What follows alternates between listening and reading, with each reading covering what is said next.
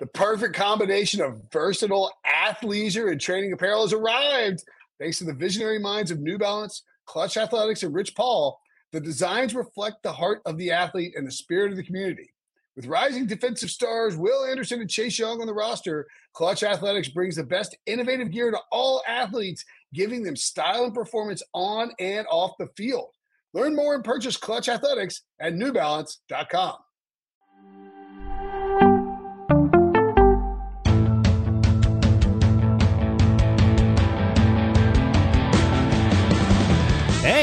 me, Ryan Wilson, and this ain't no Will Brinson podcast. It's the Brady Quinn Football Show, and we're going to talk a little NFL mock draft.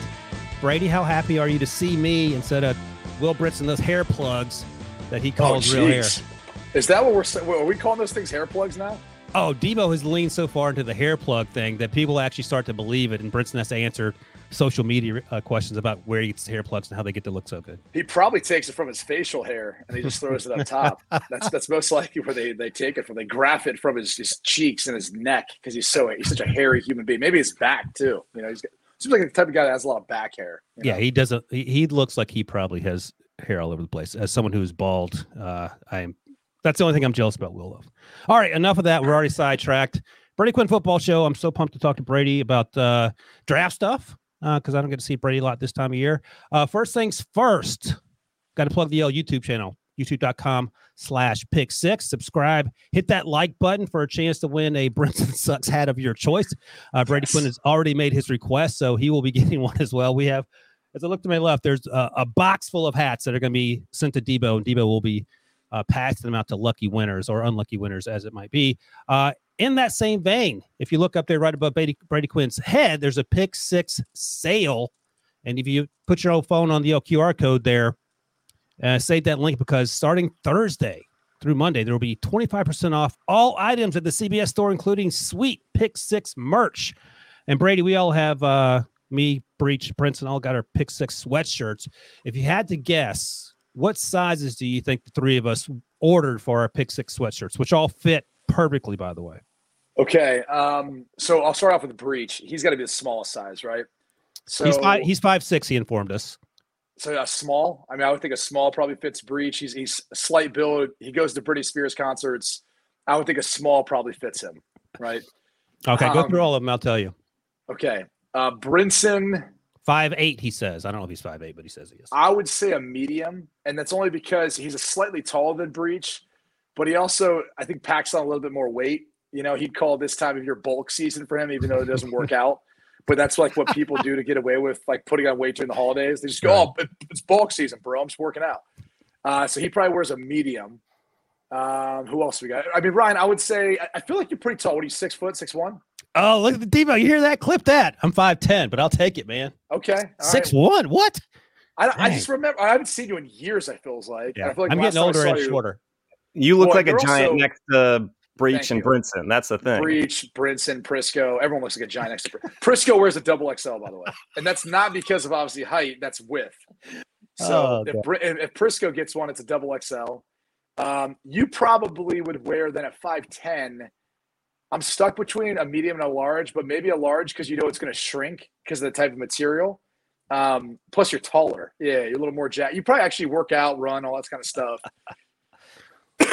Who else we got? And Debo. What do you think Debo wears? Six feet. De- I, I... Debo. Now Debo's taller, and I feel like he likes to layer, so he doesn't want us too tight. So I think a medium for Debo. Yeah, I think easy 0 for four, Debo. Is that right?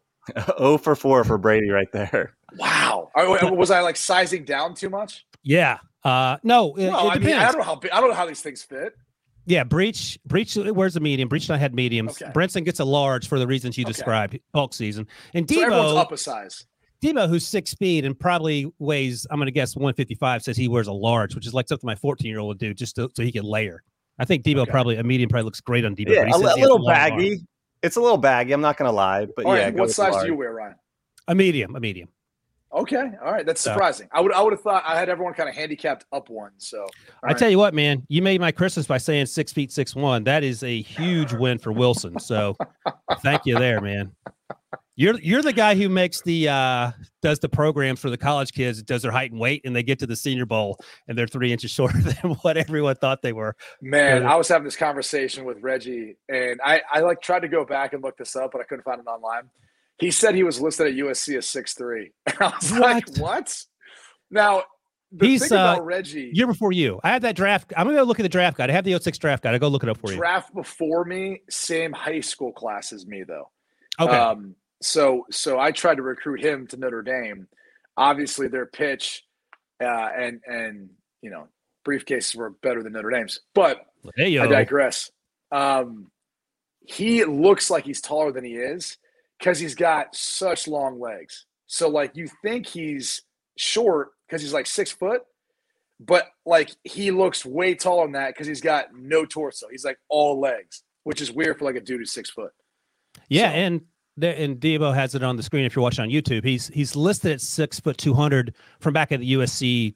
Correct. Uh, I think page. they put. He told me they put in like in the program either early on or at some point that he was like six three, which that's awesome. I, I mean, back then in college, like you could kind of finagle some of that stuff. Like now, it's like straight legit. They have like NFL scouts coming and, and, and measure you because they don't want to have to, you know, do it again when you get older. No, exactly. That's right. Uh, all right, let's get into this thing. D, uh, Brady. Um, we start with quarterbacks. That seems like what we always do, and you're a quarterback, so that no, what better place to start? Um, so every week on Monday, me, you, and Danny Kanell talk about my latest mock draft. And to your credit, you and Danny haven't really yelled at me like you and Pete used to. So that's that's progress. I never I yelled. I'm just always trying to get you fired up to, to mix in some more things instead of like one or two changes each week. Like if I were you right now, I'd be doing a lot more trade scenarios because now you can get away with these crazy things and people will look at it. And then once we get the draft time, then you get a little more topical stuff. You get a little more information. There's some medical stuff that starts to float out. So you get a better idea of some of these guys that we got projected in the first round who aren't going to be purely because of character stuff or medical stuff, which you know we won't find out until February, March of next year. Yeah, and to your credit, you you make you make suggestions, and usually I end up doing them uh, for us to talk about. So maybe I'll do draft uh, trades next time. Why not? What do we got to lose? I mean, the the only issue is that the the draft order gets sort of reset every Sunday night, Monday night, but that's that's not a huge jump there. All right, so the quarterbacks uh, in the most recent mock, which you talked about on, on Monday's HQ, and we'll tar- start again here. I had the Texans at number four, taking Matt Corral. At, at 18, I had the Steelers. On your suggestion, Brady taking Kenny Pickett, and then at 27, the Lions and Carson Strong. Um, so Debo put this in the rundown. And it's a good question because this is sort of how I do the math when trying to most uh, positions, but especially quarterbacks. If you're comparing Matt Corral to last year's first round picks, the five guys that yeah. went in the first round last year, where does he where does he come in? So I got to be honest with you. I hate um, having this discussion, and here's why. Great question, because, Debo. well, no, no, no. Look, I'm not the type of guy that like goes and has a ranking system uh, for the quarterbacks. So you know, typically how it works is right. A team's going to have their rate rating system based on whatever criteria. They'll have, have a weighted average on the things they prioritize, and they'll come out with a grade. And that grade will determine whether or not that player is a first round pick, second round pick, or but also they can compare it back to previous years. Right. Like that's not necessarily what the business uh, I'm in doing, and in part because it doesn't matter. Only because, like the Texans, if you look at their situation, what their team needs are, the type of offense that they run, it's very different than, for example, the Pittsburgh Steelers. So you know when you're when you're looking at who they're prioritizing as a quarterback it's probably not so much dependent upon well what's their ranking right? Maybe with the exception of like trevor lawrence where no matter who is number one you take trevor lawrence. He's going to be a good system fit. Um, but in this year's draft it's much more dependent upon like the eye of the beholder which team says like i really like that guy. Like you've got matt corral kenny pickett carson strong in the first round as you said. No malik willis uh, no sam howell now, I haven't broken down enough of Malik Willis this year from the little bit that I've seen. I think you see the upside. You see the strong arm, you see his athleticism, but you also see the inconsistency. You see the inaccuracy at times. Those are things that I think would concern most teams because you don't usually get more accurate when you go into the NFL. You know, you can if if you're like Josh Allen and really when you go back and watch the tape, you go, okay, it's not so much a product of like ball placement, things like that. It's the fact they don't have a number one wide receiver who could separate, who can get open, who can do the things he needs. Then he explodes like last year. This year, not as good, but still. So that's kind of how I look at it. I would say if I was looking at Matt Corral compared to last year's class, he'd probably I'd put him ahead of Zach Wilson. Um, I'd put him hmm. ahead of. I'm trying to think. Uh, probably Trey Lance. Yeah. So I probably would have had him fourth in that. And they're group. all similar-ish type players. Maybe more Corral and Trey Lance than, than Zach Wilson, right. but the, those are the skill sets you're looking at. Yeah, and, and, and, I would probably put Kenny Pickett ahead of Matt Corral. Like I like Kenny Pickett the best of everyone in class. He, I've said this a thousand times to you. He reminds me a lot of Ben Roethlisberger coming out of Miami of Ohio. And for what I remember from Ben early in his career, he's not as big as he is, but when you look at the way he's able to maneuver and create plays, take chunks downfield, he's athletic enough to do some things. It's just it, it's a natural fit for me to kind of compare him to Ben. So uh, I like him the best. I think Corral's the second best. I like Sam Howell too. Like I think the heart he's shown this year, the way he's played.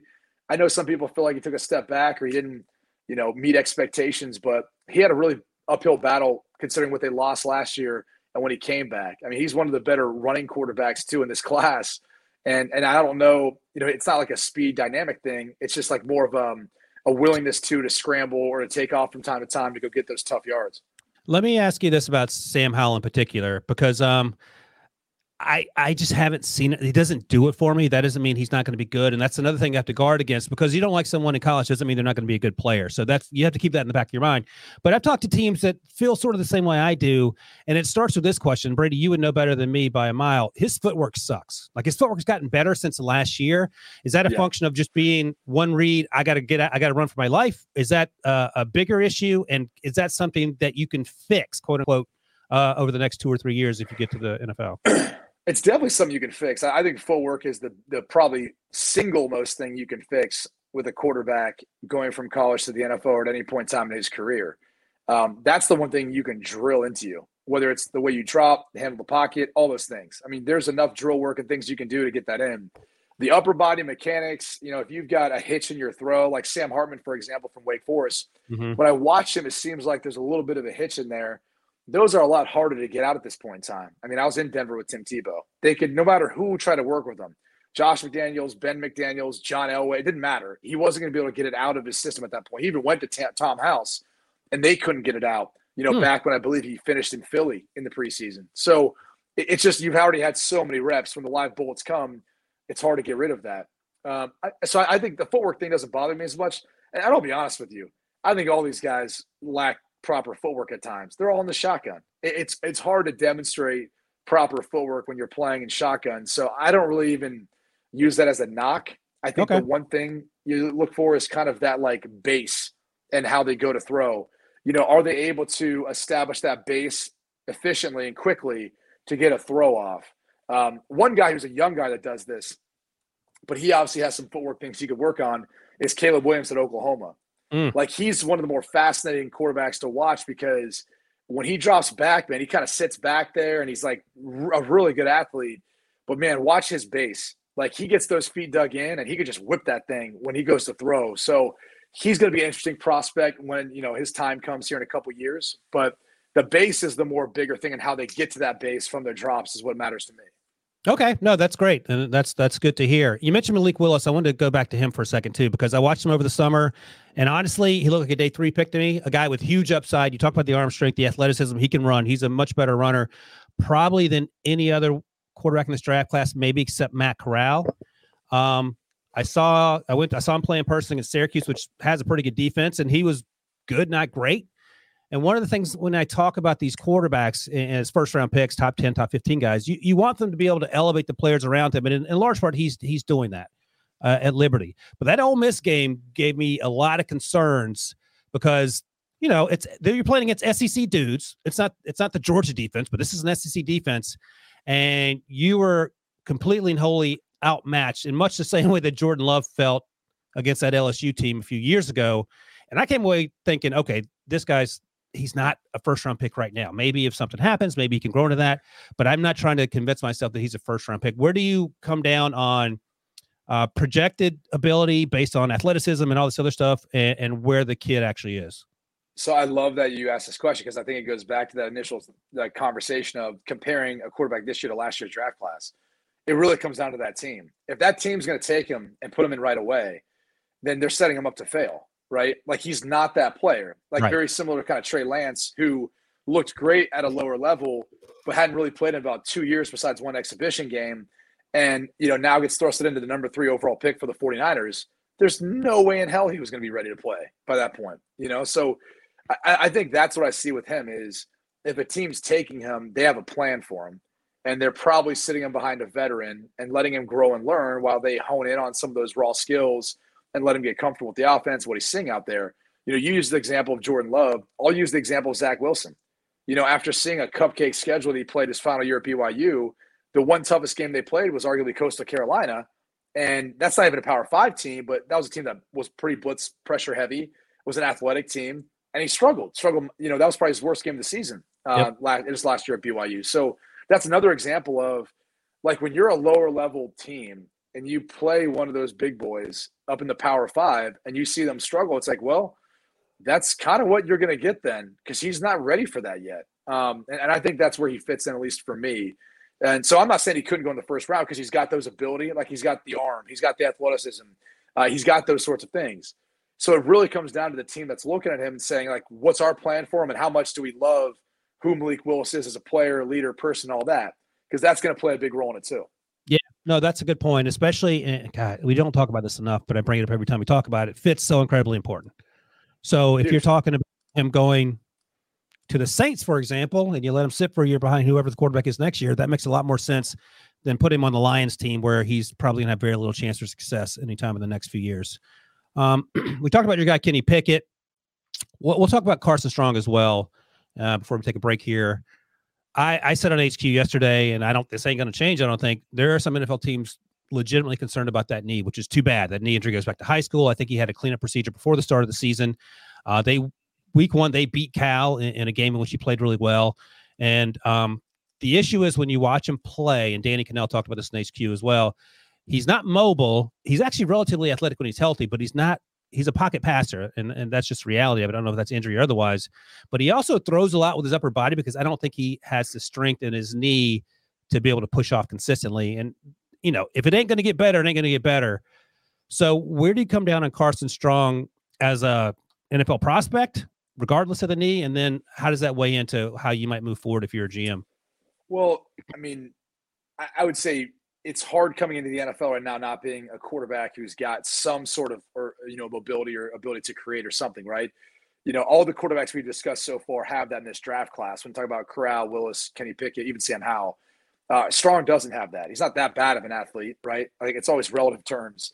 You know, relative to what we're talking about compared to other guys. I mean, not like a civilian. You know, he's clearly more accurate. I mean, we saw Tom Brady on Monday Night Football at 42 years old kind of hurdle a guy and then slide for a first down uh, so like, don't get it twisted. You know, Tom would probably beat you playing one on one. So Carson Strong's a better athlete we, than we give him credit. But for the standards of what you need to have at the NFL level, that's the concern. Is you know if you went to the team like the Lions, now their offensive line is atrocious, but it's probably in the bottom half of the league. That's gonna be a problem, and especially when you've got a wide receiver core or guys to throw to that outside of T.J. Hockenson and maybe Amon-Ra St. Brown. I mean, eh, eh, there's not too many guys who are going to be able to separate. Maybe Swift too, if you find him in a match matchup out of the backfield. So that's a problem. Um, and, and, and that's where I kind of look at it and say, you know, he might end up being a second round pick purely because of that lack of mobility and probably the medical as well on the knee. But when you turn it on, man, he makes probably some of the best throws next to at least Pickett from what I've seen this year, as far as just downfield accuracy, putting in tight spots, NFL caliber throws, throwing outside the numbers, which you're going to be asked to do at that level.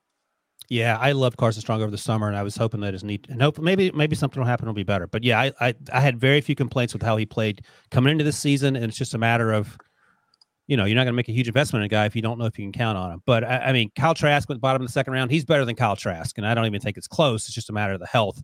Uh, in terms of you mentioned him second round, third round, wherever he ends up, we'll find out. All right, let's take a quick break. We'll come back and talk about some more prospects that Brady Quinn loves as we are almost at the end of here this college football season. Robert Half research indicates 9 out of 10 hiring managers are having difficulty hiring. If you have open roles, chances are you're feeling this too. That's why you need Robert Half. Our specialized recruiting professionals engage with our proprietary AI to connect businesses of all sizes with highly skilled talent in finance and accounting, technology, marketing and creative, legal, and administrative and customer support. At Robert Half, we know talent. Visit RobertHalf.com today. From the world of Sonic the Hedgehog, a new hero arrives. I am ready. Is there anyone stronger? No. Ha! Tougher? No. Funnier? I do not make jokes, I make warriors. Knuckles, now streaming only on Paramount Plus. Yes! All right. Back. Pick Six Podcast. Now, Will Brinson. Win for everybody. Happy early Thanksgiving present to us all. All right, Brady. Some of your favorite prospects in this 2022 class. Let's start with wide receiver. And it feels like there's been uh, over the last two or three years, just the wide receiver, and probably based on high school offenses and that bleeding into these college offenses, the wide receivers just taken off in terms of guys who are just game changers. Uh, who are some guys that that you like? Um, and uh, you know, tell me about a few of those guys. Well, I gave you a ton to pick from. Uh, I think the first thing I just say is this: it's a grassroots deal where you know you're seeing kids at younger ages and especially when you look at how many three wide receiver, four wide receiver, even five wide receiver sets at times teams will utilize, um, there's just more opportunity. There's more opportunity to get paid, more t- opportunity to get the football, more opportunity for all of that, uh, and especially as much as you know teams are throwing the football. So I think at a younger age now, and especially with the seven on seven leagues, flag football leagues, you're seeing players who don't want to play running back quite as much, don't want to play maybe even defense as much. They want to hone in on those hand-eye coordination skills and play wide receiver and that's starting to trickle up now where you're seeing more and more developed, talented guys. I mean, take the Big Big Ten for example. Uh, David Bell, who just came out, he's a Biletnikoff finalist. Um, go to, to, go along with Jahan Dotson, somehow who wasn't, by the way. Hmm. Um, mm. But like those two guys in particular have been absolutely clutch the entire year for Purdue and for Penn State. I mean, Dotson's smaller in size, but electric. It's hard to get a hand on him. Uh, he can help out in the return game too. So he's a special cat. He should be somewhere in the four fours. You know, I don't know how much lower than that. David Bell, probably same thing. Uh, probably the greatest crime I've seen so far this year in college football is none of the Ohio State wide receivers were finalists for the Biletnikoff, which you probably could make a case all three should have been up for it. Um, now, Garrett Wilson, to me, is the most dynamic of that group when looking at the way they utilize him on jet sweeps, uh, downfield passes, and just the ability to take a short pass turning into something and Olave is that like precise route runner, sure-handed, uh, just past David Boston for most career receiving touchdowns at Ohio State. He hasn't dropped a, a reception in the in the red zone his entire career, so he's kind of clutch in that sense. His footwork is impeccable. Uh, Jaxon Smith and, and Njigba's the other wide receiver, but he's not draft eligible yet. Um, you know, Jayden Reed at, at, Michigan State, he's been clutch for them this year, kind of Payton Thorne's go-to guy. Chris Autman-Bell at Minnesota, he's got more size, more downfield ability maybe not the variety of routes that you want to run, but I mean, that's just in the Big Ten. And you might as well throw Jameson Williams in there at Bama because he came from Ohio State. He, he was supposed to be a part of that mix, uh, but chose to go to Alabama, where he now is also a Biletnikoff finalist. So, I mean, you can go through this list of wide receivers, and to me, I think what it's going to come down to is Jameson Williams, Garrett Wilson, Chris Olave. Those three are probably fighting for that top spot. It might come down to 40 time and how teams prioritize that or it might just come down to what they're looking for in a wide receiver. But um, those guys, it's tough to kind of pick one ahead of the other. Um, you know, Drake London's coming off of uh, was an ACL, I believe he ended up having ankle. I think it's ankle or ankle. Excuse me. And you know, he reminds me a little bit of Mike Evans. I mean, that was a yeah. pass happy offense. The way they try to get him the football. Um, there's a special player, a tough player. Um, it's gonna be interesting to see how he runs because I think he could end up being like a four five zero, you know, four low four five guy. That's at least just from watching him on tape. Uh, but he's a, he's a heck of a player. Uh, Jordan Addison, Biletnikoff files to Pitt, has a ton of production, ton of yards. Another guy who I think when you look at uh, his ability to run routes and be able to separate and get open, he's been a big piece of the success for Kenny Pickett. Uh, and probably one of my favorite kind of gadget guys, and not a first round guy by any means, but somewhere in the middle rounds uh, is Wan'Dale Robinson, originally started at Nebraska, now at Kentucky.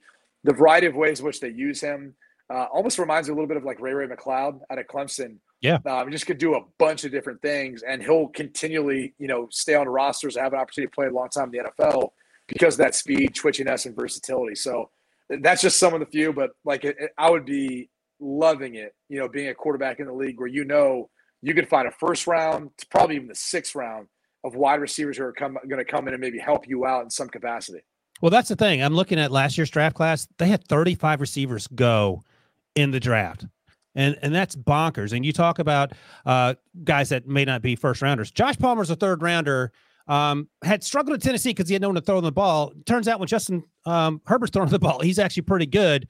Um, and to Prisco's credit, that was one of his guys. I wasn't sure about. You mentioned Amon-Ra St. Brown v- earlier. Velus Jones falls into that category, right? Hendon Hooker, who's taken over now Tennessee, has done a good job. Like Velus yeah. Jones is one of those guys that like keep your eye on him. Former USC kid goes to Tennessee. You see some of that flash and ability. Like when when I was watching Palmer last year, you'd see Jones flash a little bit too, and you're like, all right, this kid can do some things too. So there's, I'm telling you, it is a as deep of a draft. It's probably the best position of any position in the draft is that wide receiver spot. I don't know if we'll get like seven drafted in the first round, but you could make a case based on the grades uh, for those wide receivers. At least in my opinion, there's probably seven worthy, maybe even eight of being first round grades.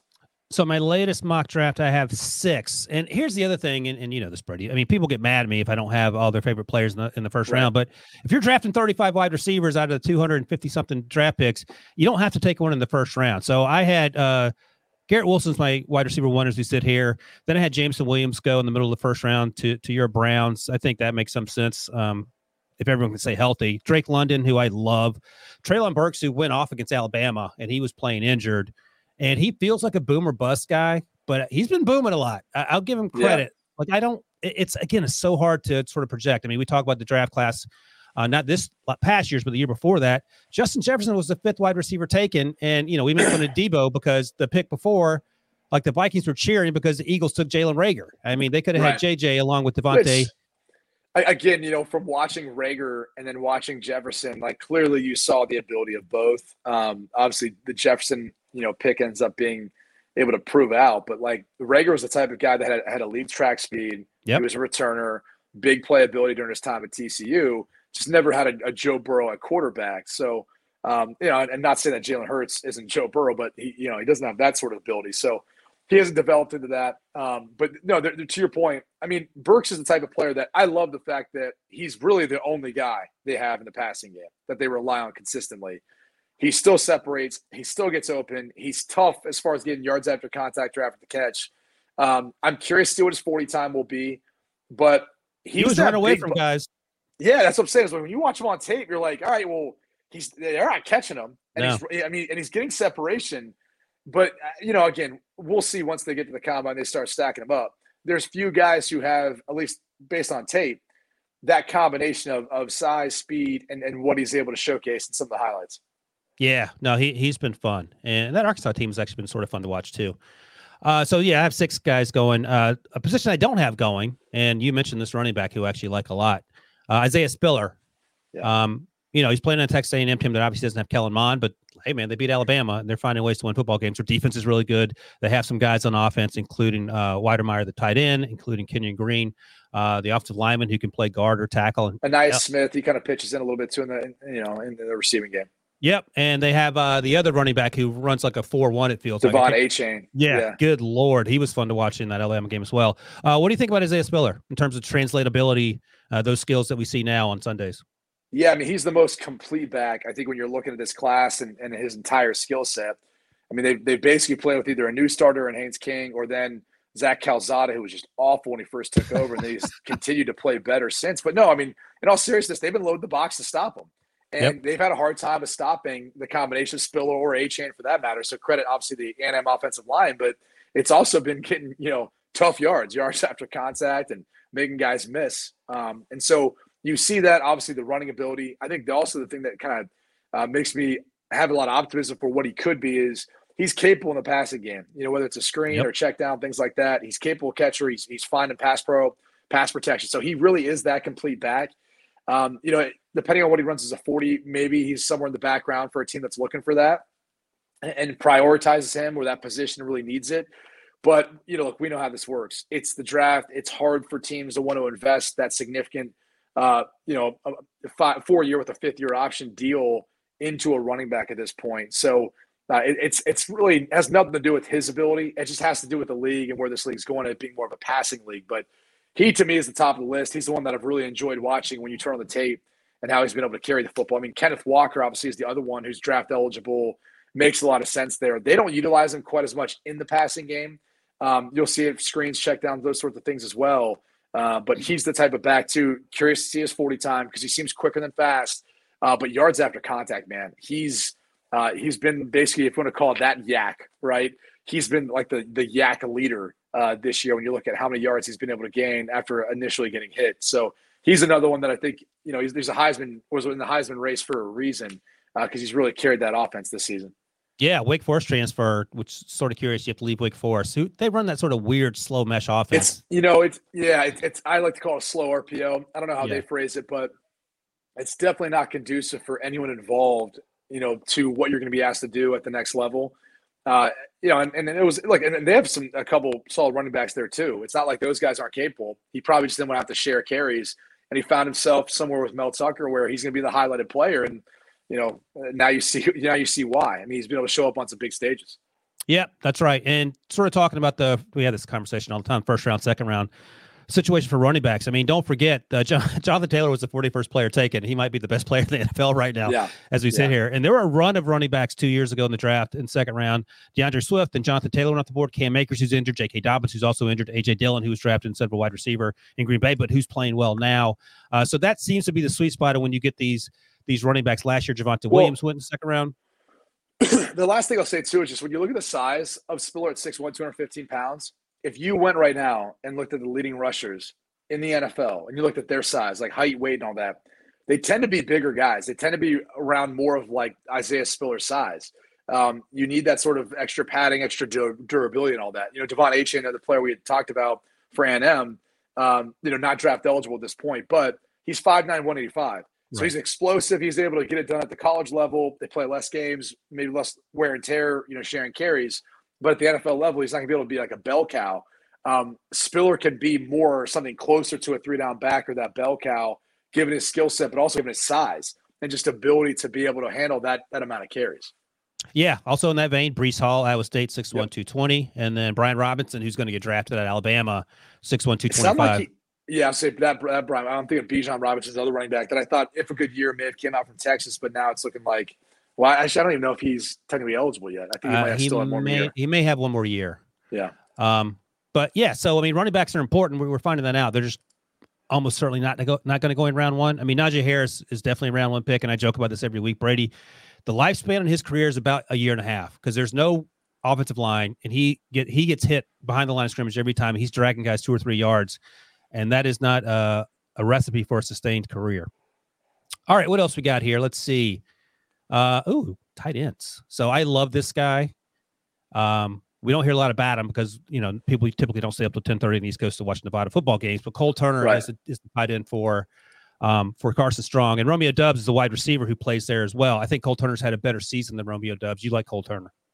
I, I do, as far as kind of that pass catching, um, you know, tight end to six foot six, two hundred forty pounds. You know, he can split out. He can do a lot of things. He's got great body control for that, like that catch radius and that size. Um, you know, a guy's gone over, you know, 650 yards receiving this year so far, but that's the guy who kind of pops. You know, it's funny. You're watching Carson Strong on tape and you're like, hey, who's this, uh, who's this number 19 with the long hair, you know, long flowing locks out there making these plays? And you're like, oh, it's, it's, it's their tight end, Cole Turner. So a lot of times that's how you kind of come on to like some of these players. But, you know, he's not a first round guy, obviously. I don't know that we have any tight ends that are going to be going in the first round. Um, but he is a guy who I, I think you look at and say, he could be kind of that that third round, fourth round guy that's going to go in and have an immediate impact and surprise a lot of people with his skill set and ability. And then the other tight end that I love, absolutely love, is Charlie Kolar out of Iowa State. Um, at six foot six, two sixty, he has all the ability to be a traditional Y tight end position, meaning run blocking at the point of attack. You can run to his side. He's not, you know, it's not on the backside for like a backside cutoff, right? Where you try to hide the guy who can't really block or isn't willing to block. Um, but he's also got that, you know, for that size, you look, he'll put him out wide and he'll run some double moves. He runs some routes like he's a wide receiver. He'll go up and high point the football well. He's kind of got it all. It's just he's not going to be the type of guy that separates. Um, he's not blessed with a ton of speed like that. But again, you're talking a six foot six, 260 pound dude who can move some people off the ball. So Kolar's another guy that, again, not a first round pick, but I love watching him on tape. Uh, I think he's a reliable target for uh, Brock Purdy this year. And you know, when they have to go to him, they try to go to him. And hell, it basically was the last final drive that Iowa State had this past week. it was Charlie Kolar, Charlie Kolar, Charlie Kolar until they finally decided to double team him, which again, you, I think if you're an Oklahoma fan, you're probably questioning why it took them so long in that drive, let him drive down the field. But uh, he's another guy to keep an eye on.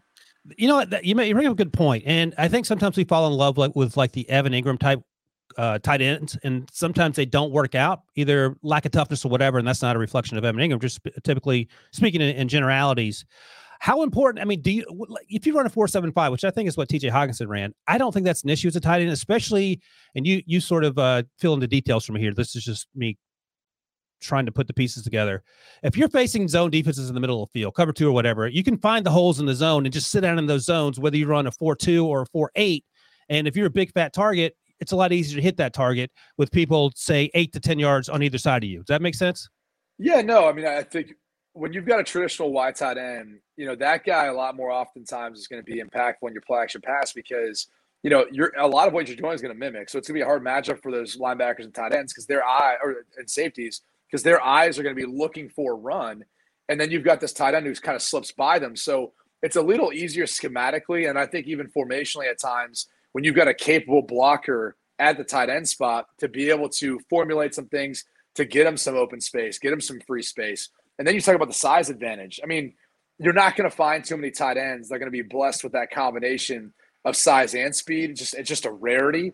And so when you do, sure. But if you're going to put that guy outside as a wide receiver and he what runs a four five, all right, that's great. He's got a size advantage and he's pretty fast. But you're getting wide receivers now, you know, by the boatload that run a four four four three that can go out and create separation and be even a little bit faster and get that job done. So I just I don't I don't know that I see it as quite as much, much as an advantage as I used to. Like we're going to talk about a cornerback that's in this year's draft. It's one of my favorite cornerbacks. He's six foot three, 200 pounds. I mean, now how, what, what beats that cornerback? It's not a six foot five, six foot six, 240 pound fast guy at, at tight end out there. It's a guy who's like a four, three speed guy because Jahan that Dotson. cornerback, yeah, Jahan Dotson, for example, who's a probably four, four, four, three guy uh, when it's all said and done. He's smaller in size, but good luck trying to get a hand on him. I mean, no different than Tyreek Hill. Now, I don't think he's Tyreek Hill speed, but he'll be fast. So I just think when you look at offenses and like what they're ultimately really looking for, as much as everyone's looking for like that guy that you know you can you can put out there and he can be a mismatch because he's fast on a linebacker, but he's got that size on a, on a cornerback.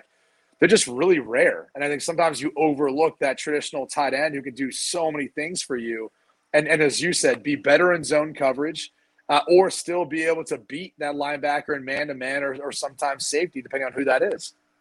Right. Yeah, and I, I, think we, we fall in love with speed, and I get all that, and it is it's exciting when you see it, but it doesn't always translate. It feels like from college to the NFL. All right, let's move to the offensive line, and one of your favorite guys is one of my favorite guys, in Tyler Linderbaum, and I bring this up every time we talk about centers.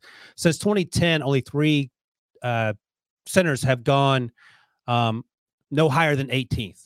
Ryan Kelly, uh, Princess Guy, Garrett Bradbury, Maurkice Pouncey. They all went 18th, none higher than that. And you could argue that uh, Maurkice Pouncey is perhaps should have gone higher, whatever, based on his career. Tyler Linderbaum to me feels like a top 10 pick. And, and before you talk about him and the and the other offensive linemen you love in this class, how is this for a quick fix for the Giants who just fired, it looks like uh, Jason Garrett? So they have the fifth pick and the seventh pick. Let's say at number five, Ike Ekwonu there, the the tackle from NC State who can play tackle. He's incredibly athletic. I think he was on your buddy Bruce Feldman's freak list to start the year, rightly so. And then at seven, they circle back and take Tyler Linderbaum. Boom, offensive line fixed. What do you think of that? I don't hate it. I think the problem is, is who's making the picks, right? Is it David Gettleman or is he fired too? Because isn't he the me. one who brought in Nate Solder and Will Hernandez in the second round and all these yeah. players that haven't really been what they thought? I mean, the initial reviews of Andrew Thomas were bad, but I, I think he's rounding form into what they were hoping he'd be, uh, even catching touchdown passes of late. Yeah, um, I, I, don't, I don't hate it. I mean, look, I, I think the one of the reasons why the position isn't uh, prioritized is because there's enough players in the interior now on the offensive line that they feel like can slide down and play that position because you're not snapping. You know, it's very seldom now. You're shotgun snapping more than anything else, and they feel like it's a little easier to kind of throw the ball back there and then and and punch than to have to secure it when you're snapping back there and punch. Right? Like there's a little bit more to that, I think, and more stress to that. So um, there might be a, a little bit of thought there with that uh, and, and, just the fact that again more inside guards they feel like oh if he snapped four cool okay he can do it uh, and they're just not going to prioritize as much Linderbaum would be the exception I, I, just think no matter where you want to put him, he's going to be one of your better interior offensive linemen. He's athletic, he can move, he's smart. Um, you know, tech technique wise, he's you know pretty much flawless. Um, wrestler. And, and so I, yeah, he's a former wrestler, so he understands leverage. Uh, you know, as, as, far as pad level and all that. I just don't really see many flaws in his game. And, and you know, I think when you look at what their offense does traditionally and what they pump out, he'll be prepared to start day one at center for whatever team would draft him. So don't hate that idea if you're trying to rebuild that offensive line. I just I don't know who's the one who's who's drafting him. if, if, David Gettleman's still there, and obviously Jason Garrett's not the one calling plays for him anymore. Right. No, that's right. Uh, also, fun fact: Tyler Linderbaum beat Tristan Wirfs in I think a state wrestling yeah. uh, match, and I think maybe Wirfs came back and won. I think they're one and one, but the fact that he beat him, they're obviously a few years apart. Um, you know, because Tristan Wirfs is one of the best athletes in the NFL, and he's an offensive tackle who can jump out of a pool, which is again, can you jump out of a pool, Brady? I've never tried to. I usually am jumping in. It's a little easier that way. Yeah. I bet Debo could jump out of a pool. I feel like he can. Uh, all right, let's talk about one of these other offensive linemen. You can you can take your pick out of the the list you have here. Darian Kinnard, who's a grown man. Thayer Munford, you mentioned kicked inside, uh, and then Jaxson Kirkland, who's played well this year against some pretty good competition. Yeah, I mean Munford's the one that's interesting to me because I think if you looked at him like he was obviously a guy who's going to get drafted, um, and probably more as a tackle. But you know, he may have helped himself by I think sliding down and playing inside this year. Some of that may have been a byproduct of them just wanting to get their best five out there on the field. Because um, I still think he looks like a tackle playing guard, but he's shown the versatility this year. Uh, I think there's some teams that may look him as that now that they've watched him on film. Because even for his size, and he's pretty massive, uh, he can move well enough uh, to to you know basically go in there and play guard. So he's a guy who I think has helped himself a lot this year. You know, um, won't necessarily be tested quite as much this week versus Michigan. It, the edges are tested a lot more with Ojabo and Hutchinson, but mm. uh, still the different things they do, um, they'll, they'll, be tested to a degree. I think it's really the Big Ten championship game um, to see if he gets any movement in particular up front on that Wisconsin uh, defensive line. That's the group that I mean. You look at them; they're the number one rush defense in the country. They don't let anyone get any movement. It's a stalemate at best uh, for most offensive lines and they create a lot of five on five, a lot of one on ones up front, and they use a lot of different games and stunts. So uh, that game, I, I, think, will tell us a lot about you know where he's at as far as an interior offensive lineman player, uh, or if, you know maybe a team looks at him and says, "Oh, well, let's, let's kick him back out the tackle." But he's a guy that's caught my eye this year, and I think just you know again, it's hard to find big, massive human beings that can move the way he can. Yeah, we talk about quarterbacks getting overdrafted offensive linemen get overdrafted too because obviously you need them. So yeah. whenever I'm going through this whole process, and this will be my fourth draft, if I feel like a guy's gonna go to the third round, he typically ends up going a, a half round, a round higher because you just need these guys. And you know, it, it's a crapshoot, just like every other position. You hope your coaching can get the best out of these kids. You hope they grow into the roles and get stronger, and so on and so forth. And, and Munford, I think you're right, probably did himself some favors in terms of uh, his NFL future by kicking inside. He can play guard. There's the versatility if you need him in a pinch, swing tackle type situation. So you mentioned Ohio State, Michigan. That's going to be a fun game this weekend, and I know you might be the only person that loves Michigan's defense more than I do. it starts with the front four. Who who your two your two dudes up there that you like? Yeah, David Ojabo and Aidan Hutchinson. I mean, uh, you you obviously have been doing this, paying attention to this. I mean, did you have either of those guys being first round picks at the beginning of the year? Maybe Hutchinson, but he was coming off an injury, so who really knew? He didn't play well in 2019 when he was getting talked up, and last year was a COVID year. I, I didn't love him, and this year he has done a 180. No, 100%. So I, I think those guys have probably done as much for themselves and their draft stock than any player in any position anywhere. Um, because now you've got, you know, people looking them seriously and like trying to make the case. All right, is it Hutchinson? Is it Jabo? Like, is one complementing the other? I mean, look, they're both just damn good. Um, Hutchinson's that type of guy. We've talked before. I think I compared him to, to Jared Allen yep. just from his size, frame, and motor. He's just, I mean, never takes a playoff. Ne- never takes a playoff that, that I, I love watching that dude because the effort he gives, it doesn't matter if it's a run, away, pass, whatever, uh, and who's on him. He's fighting every snap, man. Every snap. Ojabo, Ojabo's sneaky, bendy too. Like he's the type of guy because he's twitchy, and but you and you don't always see guys who are really twitchy like that who can bend. But he's slick, and, and I, I think one of the more I was actually watching today versus Penn State, and he ended up um, literally it was so quick because he had a nice jump off the line and it was just like kind of like a little quick dip. And then he just almost like poked his hand out the ball and literally knocked it out of Clifford's hands as he was starting to bring it up for like a sack fumble. And I was just, I'm watching going, dang. I mean, the, everything about that was impressive as far as like what he showcases. So he's another guy that I, I just think you look at him, I wouldn't be shocked if you went in the first round. I think the only reservations you have with him are a little bit raw, first year breaking out, those sorts of things. But you know, to me, both those players um, have done more than probably anyone else at any position to improve their draft stock. Maybe outside of Kenny Pickett, because I, I, guess now that I think about it, he, he, he's the one that. Well, I mean, no one had him as a first round pick coming into no, the year. Nobody. and, and I've watched him for years, and I, I kept trying to tell other people. I said, "Hey, there's something about this kid. There's something about this kid. I'm telling you, there's something about him." He's a gamer. Finally, he took off, man. No, he finally took off. Yeah, Ojabo reminds me uh, not quite the athlete, but in terms of the flying under the radar as we get to this sort of point in the draft process of uh, Odafe Oweh, uh, Okay. who Yeah, that's fair. No sacks last I- year. And I remember like I, I would do radio hits every week and people would laugh at me like you're gonna have us our our team taking a guy who wasn't drafted who hasn't had any sacks. And I remember talking to scouts going, Don't worry about that. Like this kid Right. doesn't even know how good he is. He still thinks I had a scout tell me he still thinks he's 6'1, 215 and playing like basketball. He doesn't know how that he's 6'3 or 6'4, 250 and as explosive as he is. And Ojabo, to your point's raw. He's a junior. He has 10 sacks. And um, some of that's Hutchinson. Well, kind of like Frank Clark too. Like that's who Ojabo kind of reminds me of as Oh, far yeah. as how he moves. Um, and, and obviously both having to be Michigan guys, but Frank Clark's the guy I kind of look at. and I'm like, all right, he didn't run a great 40 time, um, and just kind of watched him as he got drafted. He ended up being a second round pick, but he obviously was able to make that that big time money. you know, at Yep. least once he got into the league. But uh, I, I see some of those similarities too with Ojabo. I think what Frank Clark's uh, game looks like, and, and I'm trying to look up their size wise. I mean, I think Ojabo's maybe a little taller and longer uh, than Clark. He's like six three. Yeah, Java's what 6'5, 255 ish, I Yeah. think is what he's listed at. So if Brady Quinn's doing the the measurements, he's probably six feet, five five eleven. uh, all right, let's move on here. Oh, by the way, quickly, uh, Justin Ross is number 12. Their uh, inside line, off ball linebacker. That guy is good. Daxton Hill, the safety, has first Yeah. round talent. That is Lot a really good defense. Yeah, Well, for sure. let me just say this too about the edge guys. Uh, Jermaine Johnson at Florida State. Oh yeah, we're that dude to leads the ACC. And, okay, yeah, yeah. I, mean, I was just gonna go to your. Go ahead. Okay, go ahead. No, I was just saying like that's another guy that you know again helped this draft stop big time. Left Georgia, goes to Florida State, immediate starter from game one this year versus Notre Dame. He popped, and then you see him really the rest of the year. Now he leads the ACC in sacks. He's a guy that could potentially be back in the first round, depending on how teams are looking at him. But uh, Tra- Travon Walker, the um, I don't know if you want to call him an edge player. He's getting he's almost so big and then freaky athletic. Two might five ish. Yeah, I mean, he, he might end up mo- like moving down inside as like a three tech, but especially on passing situations when you're going to get that you know that faster group in there. But I, I kind of sit there and I just go, all right, like you know this. I'm telling you, Walker may end up being a first round pick. I think he'll go higher than people realize. Yeah, I mean that defense is, is bonkers. I was talking about the Michigan defense. Like the Georgia defense is legit. Uh, feels like we say it all the time. I'm sort of joking. The NFL defense. So I just sent you a note, Brady. We were talking about Jermaine Johnson. I sent it to Debo, but we can't show it for YouTube rights purposes.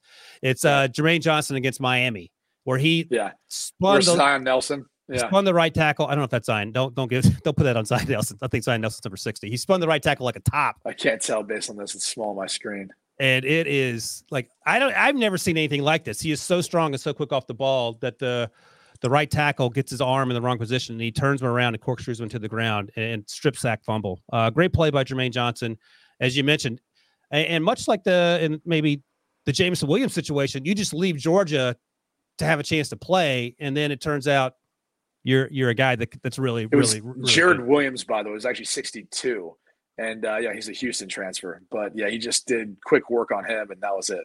I've never I've never seen that before. So that, that gets your attention. I, I don't have him as a first round pick yet. I like what I saw. I mean, he looks the part. He and a lot of times when you watch these guys and they're hyped up and you watch him and you go, okay, well, he's not doing anything. He disappears for for a series or two, and then he'll flash. And then we talked about guys like Hutchinson who are just their motors at 10 the whole time. Like uh, Hutchinson's where you want to be, and then people tend to fall somewhere below that. Jermaine Johnson has a pretty good motor. He gets after it. He's strong. He's not getting like stymied a lot of the line of scrimmage, and he sort of um, impacts plays, and that's what you want to see in trying to figure out, you know, what this may look like in two or three or four years. Uh, all right, two more guys here uh, before we get to the, or one more guy, then we get to the secondary. And I love this guy too, Devin Lloyd, undersized linebacker, but I mean, who cares? These are off-ball linebackers who come into the league weighing between 220 and 235. It feels like. Remember Jordyn Brooks from Yeah. Texas Tech? That's who he reminds me of. And maybe it's just similar colors. Um, but I think when you look at both their games, they do everything. You know, and I think Lloyd might be a little bit smaller than him, but they do everything. He's good against the run. He's good pressuring, I think, in particular, he's matched up on backs getting by, but he's good dropping into pass coverage. um, you know, impacting plays, trying to get his hands on the football. So very productive player. Um, that's who like my comp would be for him. I think he's one of the most complete players in this year's draft. When you look at the, the tape, at least, the hard thing is just he plays for a team that plays late at night. Not a lot of people see him, so I'm sure the scouts and everyone's doing their you know their best to watch him. But outside of playing an inside linebacker and and you know being at that position where he's not like Micah Parsons, he's not going to move on the edge and be able to rush like Parsons has been. So that's the promise. He's going to end up being a guy that ends up going second, third round. Um, not you know I don't think in the end of the you know back end of the first like Jordyn Brooks did, but Maybe. he's he's a heck of a player. He's my number two linebacker right now behind Nakobe Dean, and Nakobe Dean is incredible. He's just so much fun.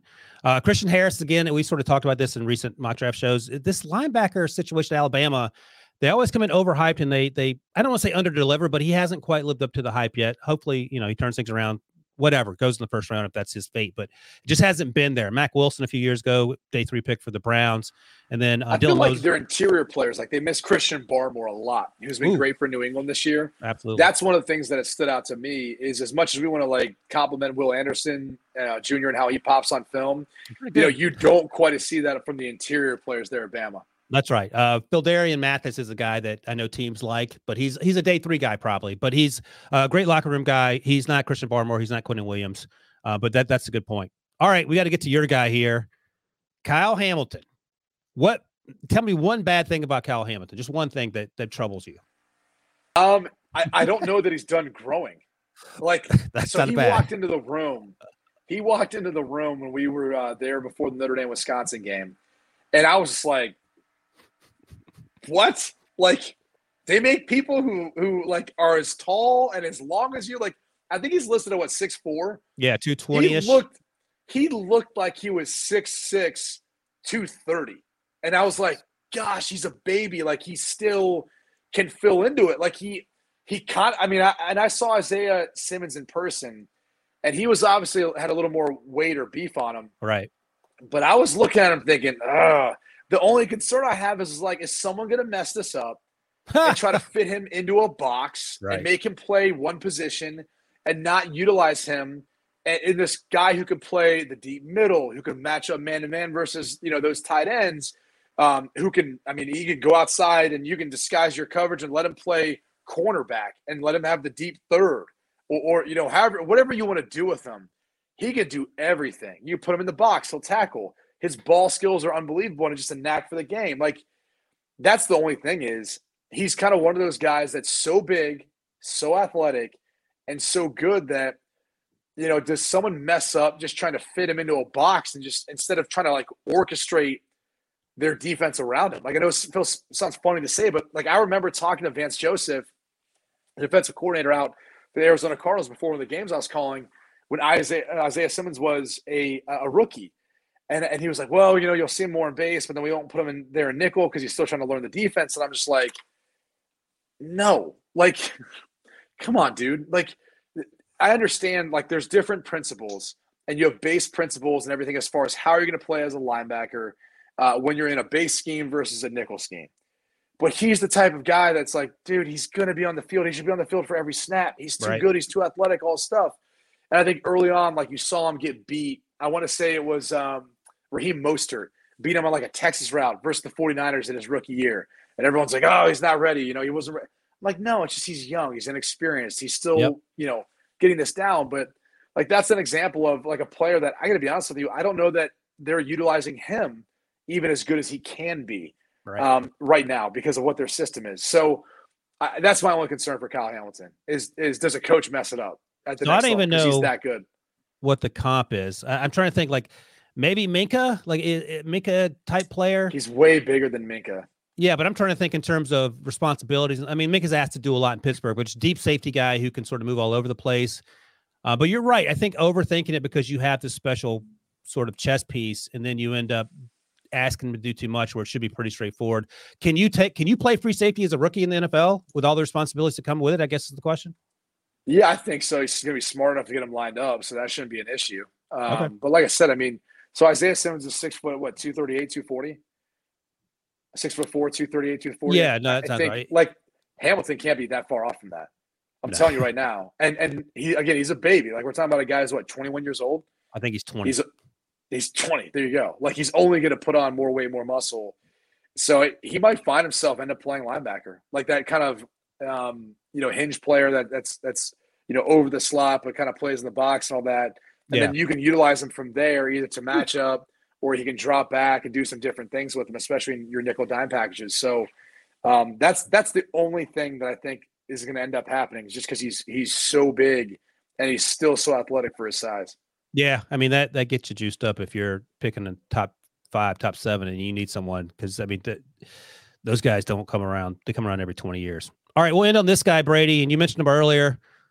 Sauce Gardner, Ahmad Gardner of Cincinnati. Uh, that's a really good team too, by the way. Uh, obviously, you watch Desmond Ridder in the offense, and they're top five now, I think, and they're making their case to to be considered uh, a legit program, and they, they probably should be considered that. But you know, I don't make the rules. But what do you think of Sauce Gardner? And opposite, opposite him is Coby Bryant, another kid who's probably going to get drafted as well, playing cornerback.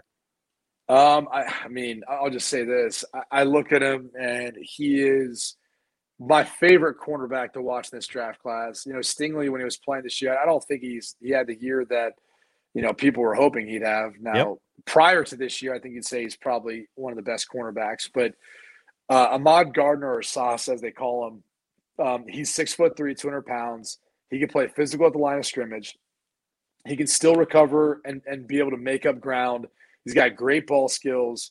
I, I just I don't even see teams really testing him quite as much. Now Houston might try to in the AAC championship game, but uh, I, I, don't think they play East Carolina this week. I don't think that's going to be much of a challenge for them. But um, I, I, just kind of look at it and say, like, if I'm looking for a first round cornerback, a guy that I feel like I can put out on an island, um, he, has got the demeanor, he's got everything to it.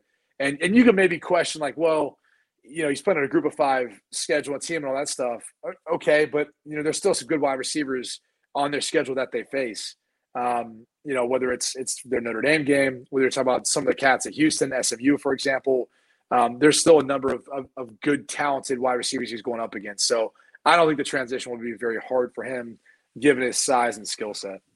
No, and that's a good point because not uh, unlike even skill position players, where where you can't really tell. Um, if you watch a, a cornerback in terms of his movement and his ability to stay in phase and, and, and mirror and all of the stuff that scouts use, if he can do it, he can do it. Uh, if he can't, he can't. If he's stiff hipped and he has trouble getting out of his breaks and stuff, then that he's going to be exposed whether he's playing SEC guys or playing, you know, uh, D2 guys. So I, I think that's an important point. And when you watch Ahmad Gardner play, he doesn't play like he's 6'3, 200 in terms of his movement. He plays like he's a much smaller, much quicker guy. And, and I think that yeah, he doesn't no look what. that big on tape, which is right. odd. Like he, he he doesn't look like a guy that's that, that, quite that big. So, all right, that's it, Brady. We went through your list of guys. We talked about the mock draft, the quarterbacks a little bit. Uh, finally, a Brady Quinn football show that uh, brought some substance to the YouTube. I'm, I'm, shocked Debo didn't try to chime in and get us talking about Chris Farley at some point. So. oh, is that is that Debo's move, Chris Farley? is that a Britza move? I mean, he came up with a trivia like the following week after it, it came up haphazardly in conversation. The Wait, next thing I know, I'm supposed to I'm supposed to like figure out like like dating back to his time on Saturday Night Live and all these. other, I was like, dude, I, I just like his movies. I, I wasn't like I don't stalk the guy. D- Debo, are you a huge Chris Farley guy? No, Brady on one show, you know, made some sort of statement that he was a big, maybe the ah. biggest Chris Farley fan. So then I, I spun it into some trivia. Yeah, like I stalked the guy. It's like, no, I really love his movies. I'd watch Tommy Boy and Black Sheep and Beverly Hills Ninja on like repeat. You know, Dirty Work. I think he played a low key great role in there. He was um, Ryan. Uh, Ryan, real. I'll, I'll t- what year do you think he debuted on SNL? Oh well, he's older than me because he died in '97, I think. So he probably debuted SNL. I was out of ooh, so it may have been like 90. I'm gonna say 93, 94. Earlier, 91. Okay, so I was trying to do the math whether he was on there when I was in college. Um, and don't forget, Brady, he played the bus driver in Billy Madison. That's right, he did. He that did. is one fine piece of, you know what? uh, you can't say that anymore, Debo. You can't say anything anymore. So. No, you can't say anything anymore, uh, including time limits. Brady, it was good to see you. Great to hang Great out and talk draft stuff. Why are you wearing a Syracuse sweatshirt? What's up with that? I'm representing the Cuse, man. All right, I mean, that's fine. I mean, By the way, quick story, that. Brady. My uh, my son's 14 years old and he's like into soccer now. And this is I don't even think I don't know if you had this when you were coming up, but he had maybe you did because you were you were uh, you know big time D1 athlete by the time it's all said and done. But like he has his own like uh, speed agility coach now, which is a thing because Yeah, everyone that's has right. it. That's So right. Yeah. It's a, it's a 23 year old kid who played cornerback at Syracuse who's still trying to get an opportunity. I think get an injury history or something. So you know, I wear this support my guy Antwan Cordy. That's why I wear it. There you go. That's awesome. No, Did everyone have needs a- a speed agility coach guy. Yeah. Did you Mike have one Durant. of those? Mike Durant. Yeah, Mike Durant was like my strength coach. You know, speed agility, all that kind of stuff. So, like 2003, 2004, like in high school or before? No, before that in high school. Yeah, yeah. I mean, it was it was more like eighth grade into my freshman Oh, year okay. All right. was when I- we started to kind of like get into like training hard like that. So. oh, okay. I didn't know that was. I didn't know when that became a thing, quote unquote. So Oh, in Columbus. I mean, look up West Side Barbell, man. Like the strength training industry. The Arnold Expo comes there every year. That's it's a it's a big thing there. It's it's Oh. huge, like culture of Columbus. Yeah, Rogue Uh, Fitness is there. Yeah, all right. So there you go. All right, Debo, Yeah. get on that. Get yourself a speed agility coach, and you can. uh We'll talk about that next time. All right. Thanks for joining, everyone. Uh What's tomorrow? The pick show is tomorrow, I believe. Debo, is that right? Uh, yeah, we'll have Thanksgiving picks in the feed, and then Week 12 picks coming up later. nice. And then we'll be back. Uh, Brady, you won't be there because you'll be enjoying yourself. But we uh, will have a post Thanksgiving podcast with me, Brinson, and Breech. Uh, until then, thank you, everybody. Peace out. The chilling new original docuseries on Paramount Plus. Why did he kill his family? The answer lies across the ocean in a woman named Sylvie. She's a can model. Where desire leads to deception I ended up spending twelve and fifteen thousand dollars a day. It was addictive. and obsession leads to murder. Who did this to your family? You can't really maintain a fantasy forever.